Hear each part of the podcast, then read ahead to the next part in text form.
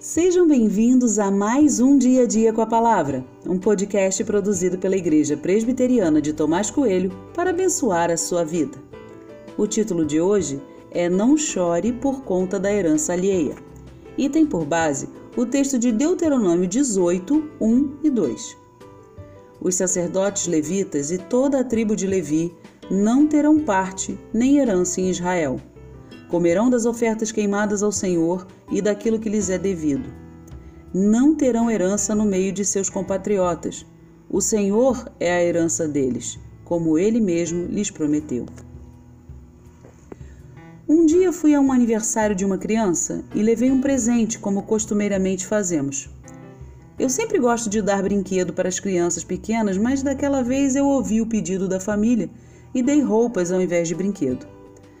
Para minha tristeza e aflição, a criança estava ávida pelos seus presentes e, ao receber o meu, ela imediatamente rasgou o pacote, viu o que tinha dentro e gritou: Eu queria brinquedo! E começou a chorar. A cena foi até engraçada e parece que eu já sabia o que ia acontecer.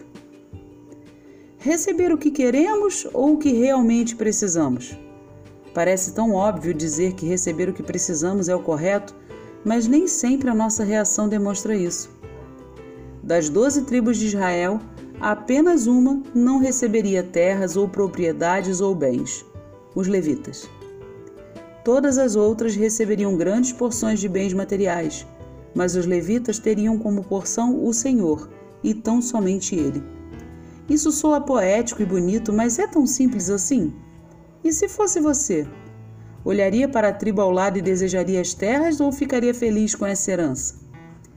Quando eu olho para o lado, na verdade, vejo um monte de gente chorando como aquela menina e dizendo: Eu queria uma casa, eu queria isso, eu queria aquilo. O Senhor é tudo o que precisamos e nele está a vida, a nossa melhor herança. Não olhe para o lado e deseje a herança dos outros. Você já tem a herança mais preciosa.